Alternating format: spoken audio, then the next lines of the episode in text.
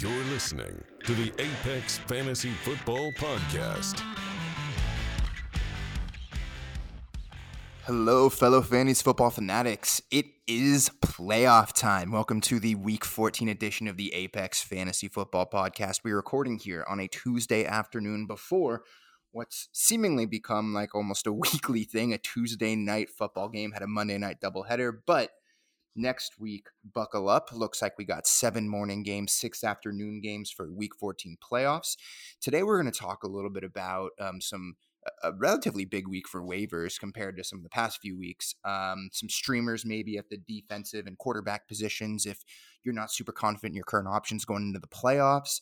And we're also going to discuss, uh, Mike has some good nuggets for us about some zero RB information, if that's how you want to interpret it. Basically, how in the middle rounds, what wide receiver versus running back looked like for this year, and how what we can learn from that, and how we can use it uh, in the upcoming season. Make sure we kind of don't forget, though. You know, we tell ourselves every at the end of every year, I'm not drafting this guy. I'm using this strategy.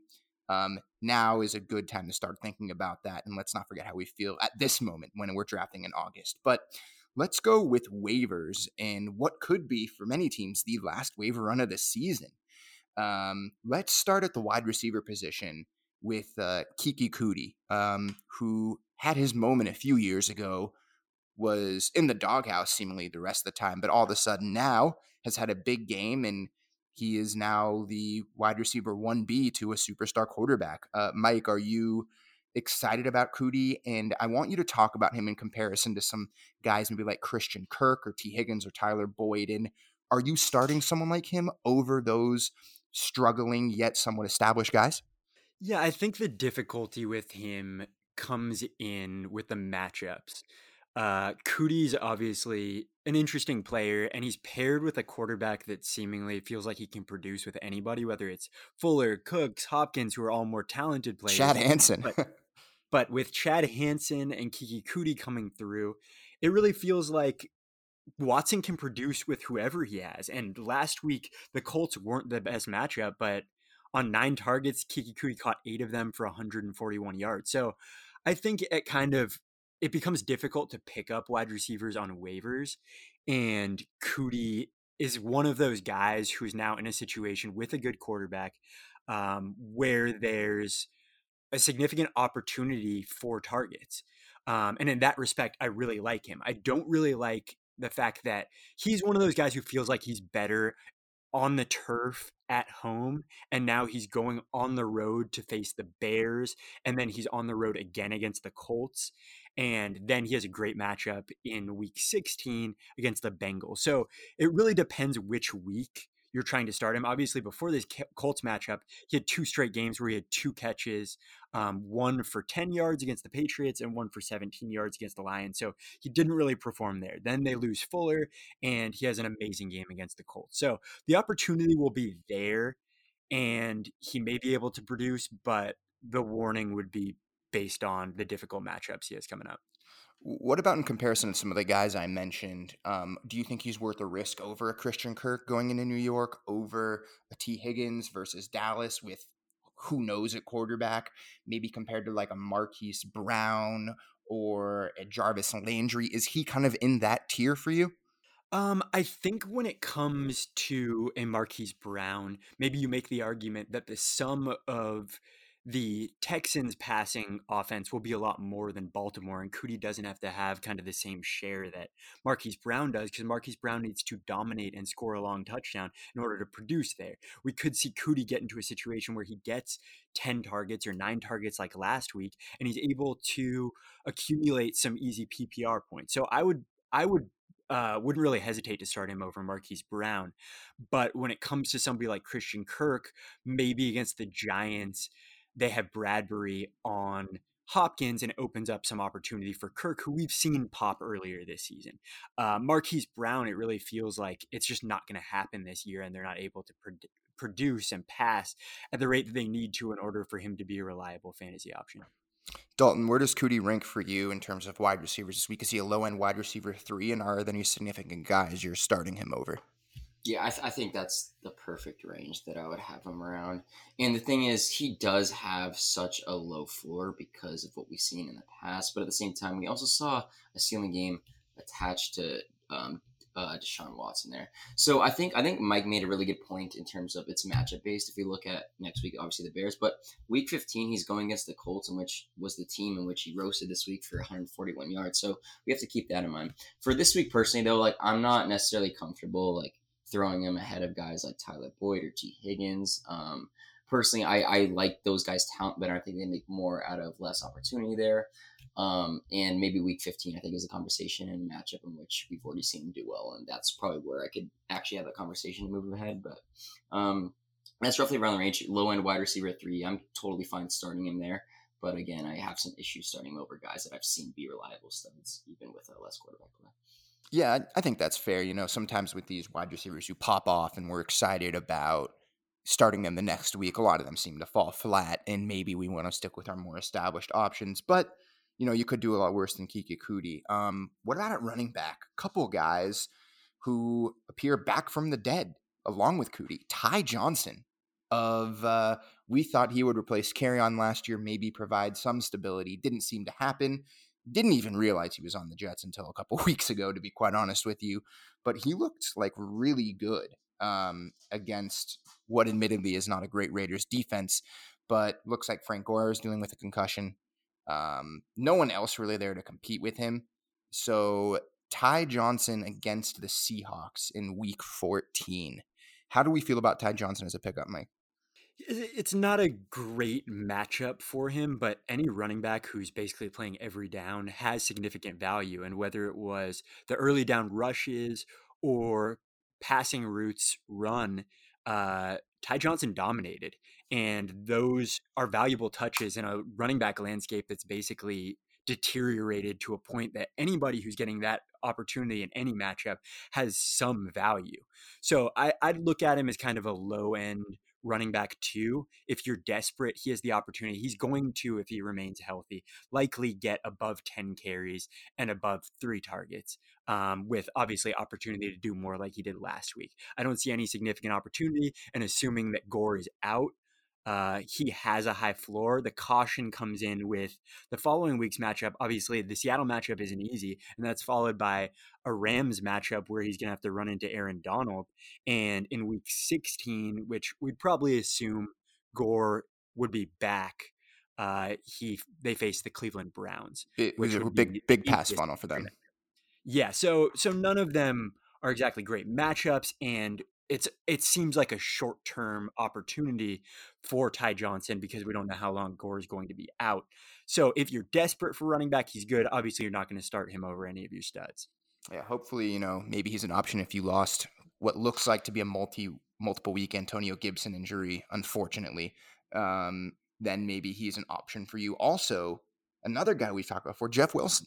Um, he we thought you know, Mostert looked so good early in the year. Then he got hurt. Then he looked really good again. And then he got hurt again. And here he's back. We thought Tevin Coleman would do something. Two carries and negative 11 yards later, he's out. McKinnon didn't touch the ball. And correct me if I'm wrong, but Jeff Wilson got more run than the much more heralded Raheem Mostert last week. Yeah, he played one more snap than Mostert. And it really feels like Kyle Shanahan makes these decisions on the fly, watching the players. And it looked like Wilson had some more juice um, and he got more playing time as a result of it. It doesn't feel like Shanahan has this determined plan prior to the game where he says this guy is going to play. This is our number one running back. It kind of he goes with the hot hand week after week, and it looks like right now it's Mostert and Wilson. And if you have an open spot, obviously Wilson would be hugely valuable, like he was in that Patriots game where Mostert was out. So if we see a Mostert injury, Wilson becomes really valuable. And I mean, if you need a desperation play who's just going to get some touches, then Wilson is an interesting guy. They face Washington this week, which isn't a great matchup, but Dallas the following week in week 15. And there's potential for Mostert and Wilson to both have uh, significant opportunity and score significant points against Dallas if they're able to just hold the lead and run the ball all game. And one could argue that Wilson is probably the favorite for goal line carries, and he could easily punch in a few touchdowns. So he he is actually one of the biggest threats for multiple touchdowns every single week. They make it a point to get him in there within the five yard line. And with Washington and Dallas, these are not two teams who are going to throw for 400 yards. You're going to be down 24 to seven before you blink, right? They're going to be they could be running the ball the entire game.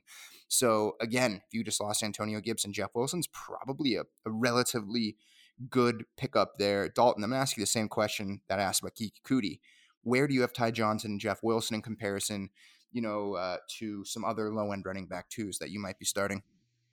Um, uh, I think that for a guy like Ty Johnson, I'm probably going to be a little bit lower on than because of the fact that I think there's a couple factors that come into play. One is is Frank Gore even going to be back this week? That's a total possibility that he is back, which obviously That's true thwart some of um, that opportunity for Ty Johnson.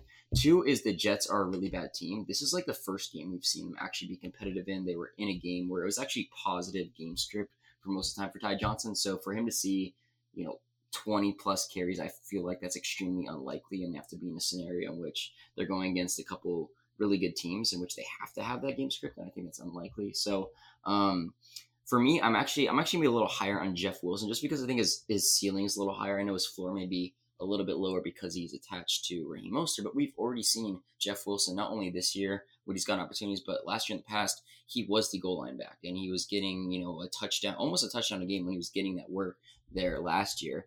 And to see him get you know nearly fifty percent of the snaps here, he saw five targets last game. It's an efficient offense in which there's some somewhat favorable matchups here. You got Dallas and Arizona, which would be pretty high scoring games. So I think when it comes to ranking them, I think they're more like in the late twenties right now for me, maybe even like 30s. Like I'm not like I think like maybe like even like a Chase Edmonds range is honestly probably like right around where I have them. So like I'm not like overly high on them, but I do think like they do have some potential um to have some solid games.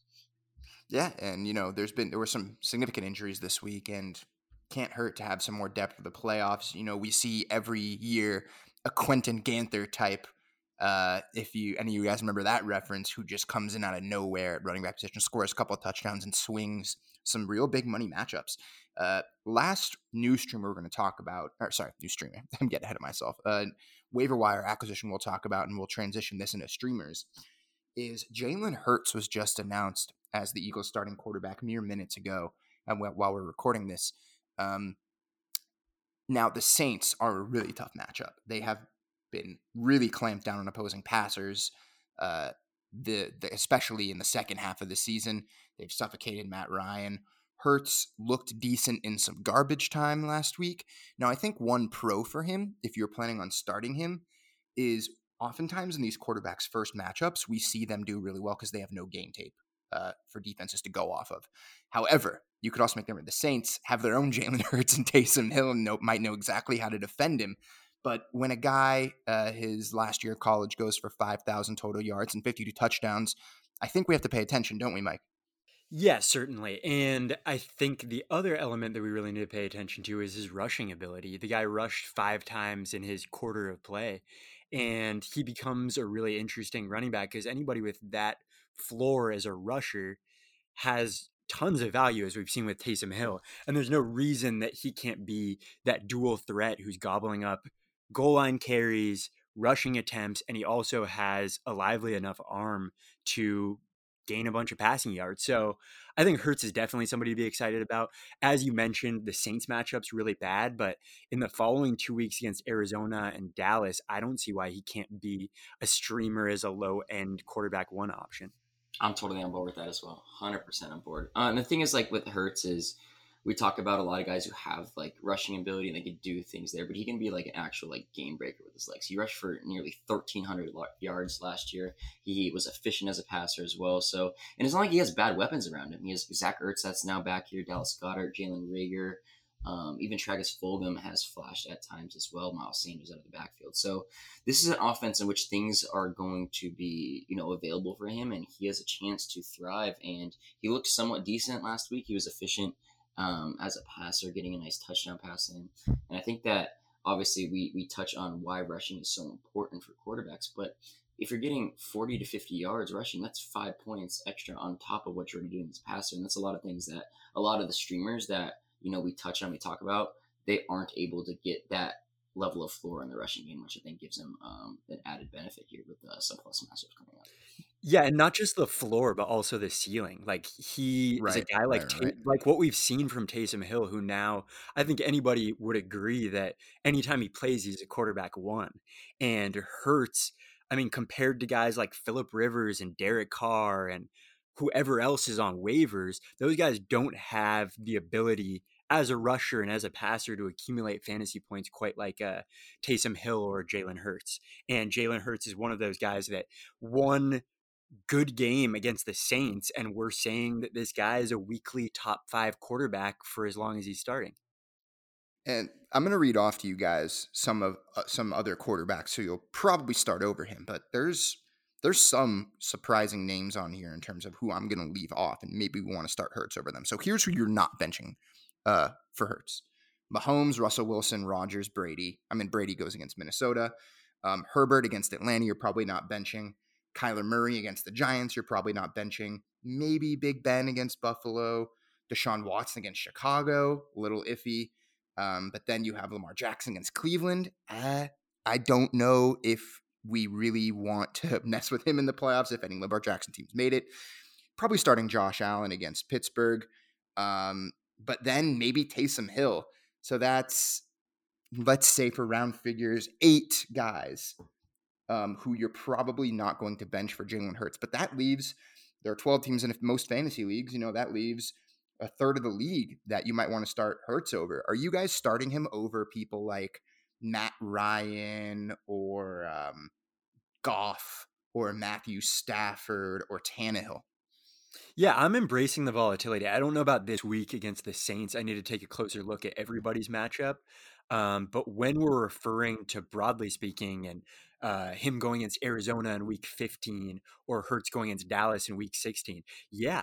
I mean, Matt Ryan has struggled. He got Julio and Ridley back healthy this week and struggled again. Obviously, we've seen the upside that he has when both of those guys are on the field. But Goff, even when you want to depend on him in a good matchup, doesn't always You never through. want to depend on Goff. I'll, I'll take the Konami code of Hurts, uh, wheeling and dealing.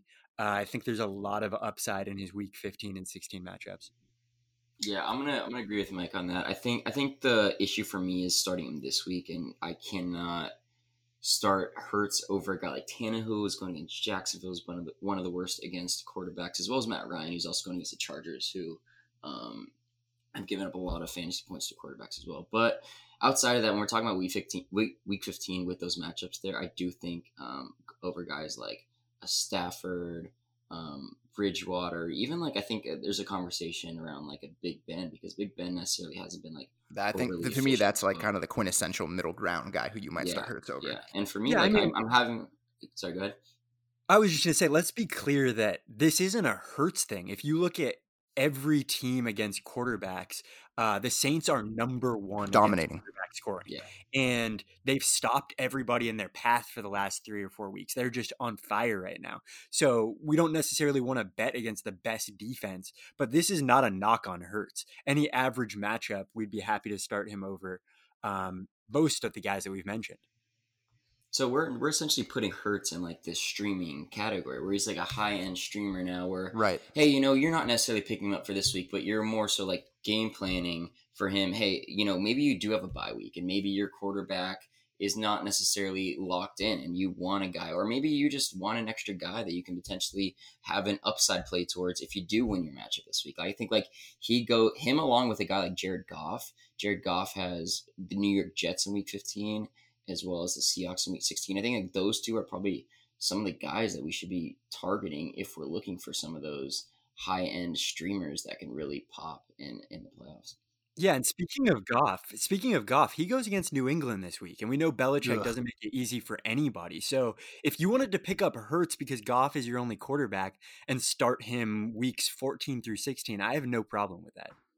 No, and the um the Patriots have always had Goff's number. If you look at Goff's next gen chart, also, um, I think it was Josh Norris who said Sean McVay held his hand for 37 of his completions. You know, they are all within seven yards on line of scrimmage. And Belichick's the one who really unfolded that game plan in the Super Bowl a couple years ago that really put an end to that real, um, the real top five threat that the Rams were. So I, I wouldn't be comfortable starting Goff, but there are some other guys. If you limped into the playoffs with Lamar Jackson or Goff or Stafford or Cousins, even a couple of guys who you think you should keep an eye on. Um, one is Mike Glennon, and you might laugh, but the Titans, uh, they get the Titans, which is going to be a good weather game. They uh, the Titans have been bleeding quarterback points uh, from the defensive end, right? Almost every quarterback to go against them has had two touchdowns the past two months, uh, multiple 300 yard games. They have no secondary. I think last week against Baker Mayfield, they got one pressure and zero quarterback hits or something ridiculous like that. Jadeveon Clowney's on IR. And Mike Glennon uh, led the NFL this past week in 20 plus yard throws.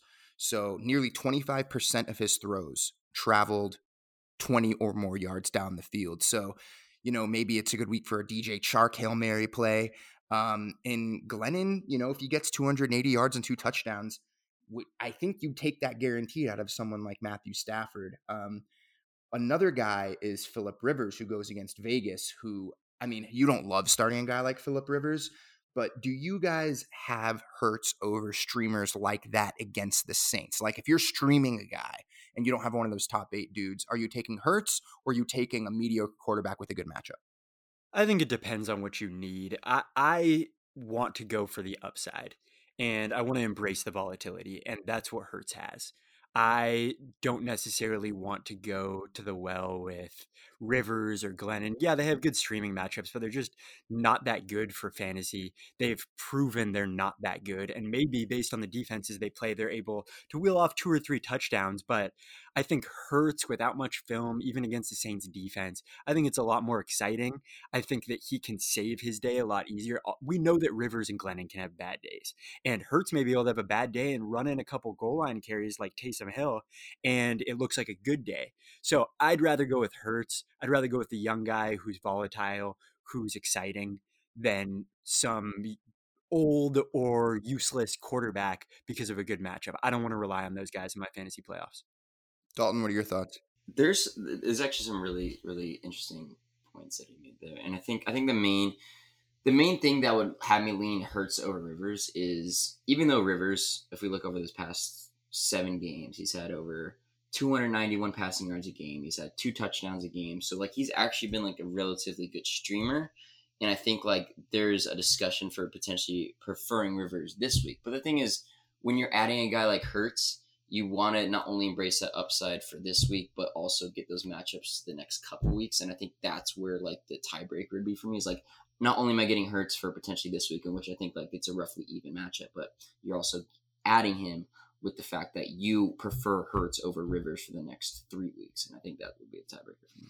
I uh, I think that's a very fair argument. So hopefully, those with any quarterback issues, that segment helped you out a lot. But Dalton, why don't you wax poetic for a minute or two on some defenses you're looking to stream in the playoffs? You know, maybe some that you can find on the waiver wire for this week that aren't great defenses but have good matchups, or if you're looking ahead to weeks 15 and 16 as well. Yeah, absolutely. So for this week, there's a there's a couple interesting ones. Uh, first off, we got the Packers against Detroit, and not only the Packers are they great for this week, but they're going against Carolina the next week, so they have a couple plus matchups there that you can look there as well. Um, the Titans also have a couple plus matchups as well. They're going against Jacksonville and they're going against Detroit. They're probably actually one of my favorite ones to pick up. Um, considering I know Mike Glennon's played well, but at the same time, I think it's a one week and potentially get some turnovers. And Titans are actually one of the best defenses out there. Um, Seahawks, obviously, if they aren't owned, they have to be owned. They're going against the Jets this week, and not only that, but they're going against the football team the week after that. But they're likely owned, but just always check to make sure that. So those are probably some of my favorite ones for uh, week 14. But as I look forward to week 15 week 16, let's say you have a bye week, or you know you're in a position where you have that extra roster spot to where you can kind of game plan this stuff. Um, we're looking at the Browns is obviously a massive one that you want to be targeting if available. I don't know if somebody dropped them, but they're potentially available. They're going against the Giants week 15, Jets week 16. So that's a plus there. I also really like the Bills as well. The Bills are going against Denver in week 15, and they're going against the Patriots in week 16. So if you can have a week in which you don't need the Bills. They're going against Pittsburgh next week, but if you can um, withstand that, week 15, week 16 look really good for them as well. So those are kind of the main two teams. Plus, I would say the Rams as well, if they're somehow available. Not only they're going against New England this week, they're going against the Jets week 15. So we've got a couple nice matchups there if they're somehow available. So those some teams I'm really looking forward to week 14 and 15 as well. And if you're really scraping the bottom of the barrel, Cincinnati they get uh, they host Dallas in Week 14, and Carolina, although a lot of their good players might be out due to COVID, but if they're back, they get Denver uh, at they get Denver in Carolina, and Denver has hemorrhaged defensive points this year. Not even on the back of Kendall Hinton, just in every other game they've given up a lot of uh, sacks and turnovers. So um, those are two other options as well. Uh, Dalton, I'd be remiss if we went an episode not talking about Cam Akers. Let's say he plays on Thursday night. Are you starting him? Um, it. I, I can't say 100% I'm starting him. It depends on my roster construction, but I do think that he is definitely becoming much more startable player. We saw him get um, a nice 69% of the snaps there for for the Rams this week. Got 21 carries. It looked like they finally were willing to utilize him as that workhorse and what we had expected him to be at the beginning of the year.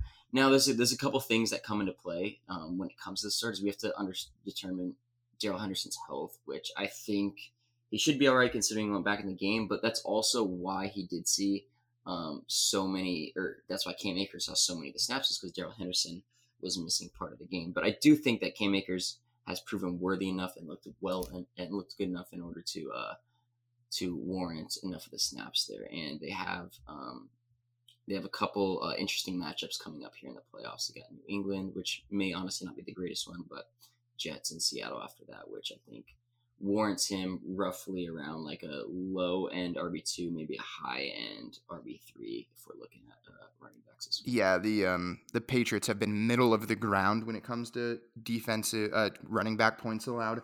Mike, let's say Darrell Henderson's active, Cam Akers is active. Um, are you starting guy, like guys like Jeff Wilson and Ty Johnson over Cam Akers? I think that Ty Johnson is kind of the workhorse out of those three because he's just going to receive more opportunity than the other two who are going to be sharing. So that would be my concern, and I would probably rank him one, but Cam Akers would probably be two because I think he's kind of the lead dog in a timeshare, where Jeff Wilson, his status as lead dog is kind of shaky, but they both kind of fall into the same territory, unfortunately. We'd right. like to see Akers pull away, and I think he has more of a chance to do so. And that's why I would lean him. But I don't know how surprised we would all be if Henderson plays, if Malcolm Brown plays, and if Akers plays. And that's, if that's that happens against the Patriots, then you're looking at a bit of a hole in your lineup. And I think the concern is if this was a, a bad team let's say like Dallas, where we expect the sum of the rushing yards to be much bigger, then there's more of a reason to get excited about Akers. The concern is even even if Akers was receiving 60% of the touches or more than that, how much are they going to be able to run the ball against the Patriots is a little bit of a concern. So I'm not hugely I'm not as excited about Akers as I would like to be, but hopefully this is the first step towards him becoming the guy for the Rams. Yeah, I, I, think it's relatively. I think a good bet would be not expecting a ton of fantasy point production from this Thursday night uh, Patriots and Rams game. It could be slow, it could be ugly, it could be a lot of punts. So um, it's it's one of those we're excited about him, but the matchup and you know it's week. This isn't week seven, right? This is this is your fantasy season on the line. So it's uh, some decisions like that will have to be made though, especially for teams who have struggled with injuries and ineffectiveness. Um, why don't we finish off this episode by uh, Mike? You had some really interesting stats about how the ADP has played out in terms of running backs versus wide receivers and certain point thresholds that you pointed out. Why don't you share that with our uh, with our listeners? Because I think they'd be really intrigued by it. So it doesn't necessarily have to do with ADP, but during the offseason, we talked a lot about how the top running backs are the best players in fantasy. The question is if you don't have a top, let's say, four or five pick, how exactly are you going to attack the draft when all of these highly prioritized running backs go?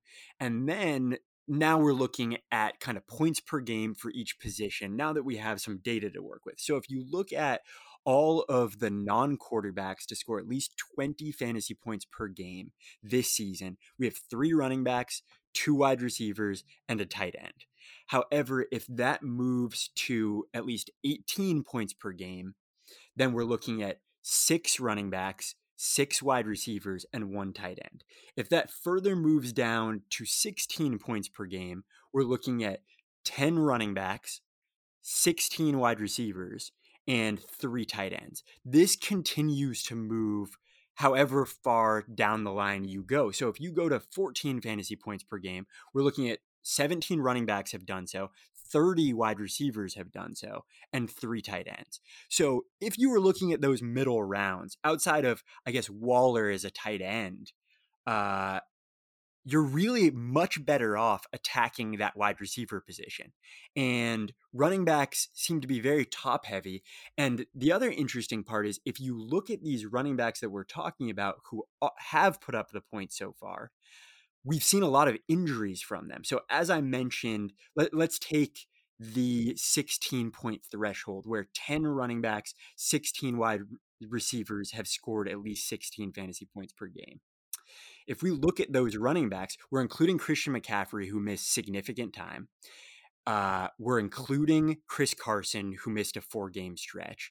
We're including Nick Chubb, who missed four games. We're including Joe Mixon, who played the first six games and hasn't played since. And we're including Austin Ekeler, who missed five games. So even if we're talking about those running backs who have been able to live up to their billing and score at least 16 fantasy points per game, half of them have missed significant time. And I'm not mentioning Dalvin Cook, who missed a game, Aaron Jones, who missed two games. If we go to the wide receiver position and we look at these uh, 16 wide receivers who have scored at least 16 fantasy points per game. We know Davante Adams missed two games. We know that Adam Thielen missed one on the COVID list. Ridley missed one game with an ankle, and now uh, Fuller was suspended for a game. Um, and AJ Brown missed two games. All of the other guys outside of Julio Jones have played every game. So we haven't seen that same injury risk. Obviously, this is a small sample size, but there is research to show that running backs are much more likely to get injured. And it looks like running backs have a much lower floor at their draft position. So it just goes back to what we were talking about, where these wide receivers have more consistency and they're scoring more points at where they're being drafted because that running running back position is being hit so hard. And there was a lot of debate about it this offseason, but the data is continuing to show that that is true. 100%. And even like looking at best ball win rates as well, if we look at the first 50 picks in the draft and we look at wide receivers versus running backs, there's only three running backs drafted in the first 50 picks in which have a win rate over 10%. That would be Alvin wow. Kamara, Dalvin Cook, and Derrick Henry. And now, if we look at the whole range of those players, 60% of those running backs that were going top 50 picks have a win rate below 8.3, which would be the average win rate. So that's a losing proposition for 60% of the running backs there. And if we look at the wide receivers going in the top 50, we have seven of them that got a 10% or higher win rate and there and only 42% of them were losing propositions. It just shows that they're much safer investments in the middle rounds to go for wide receivers and they give you a much more stable asset to your team um, versus those running backs in that range. And it's time and time again, it works. Would you guys call this a vindication or victory for zero RB, or is that too broad of a of a uh, award, if you will? Um, I I mean the zero running back truthers would be excited about this. So in that case I think it is, but it also hurts a strategy that has been consistent time and time again because if this continues to happen then the market adjusts and people chase a wide receiver earlier and then this strategy that we've talked about that we've known is beneficial uh, no longer has the same edge. So it may be a victory now. Next year in drafts, if guys like AJ Brown are going in the second round, guys like Higgins, CeeDee Lamb are moved up the board. We see McLaurin go up. We see Justin Jefferson being drafted highly, Calvin Ridley, Keenan Allen, DK Metcalf. Then you don't have the same edge where this year we were telling owners to push the draft button for DJ, DK Metcalf in round four. He may be a first round pick next year. Um, and many of these other guys, if if the wide receiver position moves up the board, then it becomes harder to gain an edge next year. Um, but it's certainly a win for zero running back drafters in 2020 fantasy leagues. So then, so then, what do we learn? What is the the lesson that we're talking about now? If we can fast forward to next August, what are we going to be telling ourselves just from from this data specifically? I, think it really depends on ADP. And this year, there were points where at the end of round two, maybe uh, 15 running backs had gone out of 24 picks and only four or five wide receivers had. So you were able, I mean, I saw Tyreek Hill fall to the end of the second round. I saw DeAndre Hopkins fall to this end of the second round. And at that point, you're able to gain such a significant advantage. Um, and we're not even talking about Davante Adams falling to 12th overall, which I also saw. Um, and those are such significant advantages when you can draft the ninth best running back or Davante Adams, the second best wide receiver. Is ADP going to continue to be like that? Are drafters going to continue to think that you have to draft a running back early and you have to hit on your running back early to win your fantasy league. Um, if they continue to think that way and we're able to gain this advantage, then let's remember this for next year. Uh, is the ADP going to move closer to, for every running back that's selected, a wide receiver selected? And there isn't this huge push towards drafting running backs early, then we're getting in a situation where it becomes a little bit more difficult. Do you want to hammer all of these running back, all these wide receivers early? And is there a huge advantage to be gained by hitting the wide receiver position as there was this year based on average draft position? You know, I'm, I'm actually going to push back against you a little there, Mike. I, I think that next year we could see something similar to uh, to this past year in terms of first of all, when we're talking about like the top three or four rounds and how many running backs and wide receivers and quarterbacks and tight ends go, I think we're going to see a couple things next year. Number one, I think we're going to see some quarterbacks go earlier than we think. Um, I think that you're going to see Kyler Murray and Mahomes go in the top two rounds, probably or close to that. You can even throw Russell Wilson in there if he finishes hot. And I think people are going to be really thirsty for tight ends next year, seeing what happened this year. I think Waller's ADP is going to be really high. Kittle and Kelce are both going to have very high ADPs. If people think there are a lot of wide receivers to go around, I think they might feel comfortable waiting in terms of just a supply and demand aspect. And I'm going to go quickly through the running backs that we might see. You know, I think next August we'll see again people say we need some, we need two of the good running backs. And let me go through them quickly. Who could he draft in the first couple of rounds? Um, definitely McCaffrey, uh, maybe Mixon, definitely Chubb, maybe Zeke, um, Swift for sure, Aaron Jones for sure uh, maybe Jonathan Taylor, uh, maybe CEH, definitely Josh Jacobs, probably Ekeler, um, Dalvin Cook, Kamara, Saquon, maybe Miles Sanders again, maybe James Conner, even though we're not going to be on him. Um, Chris Carson, Derrick Henry, Antonio Gibson. The point being, I, I think we might uh, we might keep thinking, how can people keep ignoring this fact that the wide receivers are outscoring the running backs. Won't people adjust? And I think with just the uh, ample talent seemingly at running back that I think a lot of the average Joe drafters are going to see and wanting to get a good quarterback and wanting to get a good tight end because it's so top heavy once again. I think we're going to have the same advantage next year. Call me optimistic, but uh, I think there's too much running back talent for people to stay away from. I'm not arguing as to how people will draft next year because I, I don't know. Um, I'm just saying that everything that we're finding in this segment depends on price. And we need to see where wide receivers are going next year before we declare it um, a zero running back win for next year. That's the question to me: is do these drafters continue to think wide receivers so deep I can wait on it and grab everything else, or are people going to say I played against DK Metcalf last year and he killed me. I need to draft him. Same for Tyreek Hill, same for Adam, same for uh, Keenan Allen, Hopkins, Ridley, Justin Jefferson. I don't know how they're going to draft, but if they continue to draft and you are right, then there will continue to be a huge advantage to be gained. I'm I'm uh, I'm very excited to see how it all plays out because right now there are so many guys who I can't imagine slipping outside the first two rounds. But the math says, you know, Swift and McLaurin and Gibson and Metcalf all can't be, you know, in the top two rounds. Like uh, maybe not just those guys, but um, yeah. I think Swift is one that could fall. Swift is one that I could see myself drafting next year as a result of being a workhorse next year as I envision him to be. Um, obviously, there's the coaching changes, no more concerns about Matt Patricia holding him back. And I think out of all these rookie running backs, he looks like the best in the pass game and running the ball. And he just looks like a total workhorse. And you combine that with the elements that he's not ending this year on the best note right now. And there may be some recency bias involved in his price, hopefully. Um, we'll see how he finishes the year. And obviously, it's premature to discuss, but that's a guy who people may be a little bit off based on how he's currently finishing 2020. I I sure I sure hope so because I would love to get some uh, sophomore D'Andre Swift on some wide receiver wide receiver start teams, no doubt about that. Uh, Dalton, any uh, do you think that uh, this data vindicates zero RBers for this year, and do you think that the same lessons apply to next year? Yeah, I, th- I think I think for the most part, it more vindicates modified zero RB, considering the fact that you had guys like Kamara Cook and Henry hit in the first round. So I think like from that standpoint, absolutely, because there's really no other running backs that hit like those guys did.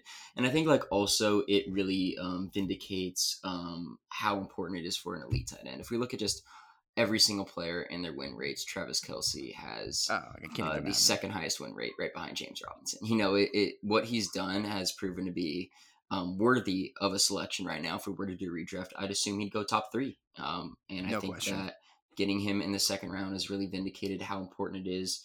Um, and when we are advocating for zero RB, when we are advocating for zero RB, we're also advocating to draft a tight end early and get one of those top tight ends because like Travis Kelce's proven this year, he is such a weekly advantage, and it really helps you know structure the rest of your other team in which you can fill holes um, rather easier than you can from a tight end. So I think like overall, like it has proven to be a very great year. Um, I mean, we usually don't see guys like James Robinson pop out of nowhere and do this, but also guys like Antonio Gibson. Hopefully, if he can stay healthy, but regardless, it's still been a successful season for him. And a lot of these other guys who've just been able to pop in and you've been able to play here for a week or two, whether it's Nyheim Hines, uh, Chase Edmonds here with a couple weeks um, where he's solid. But you know, um, overall, like even like a Myles Gaskin as well. Like there's so many guys that really have helped build what zero RB has been this year, with these wide receivers also smashing in the first um, few rounds of the draft.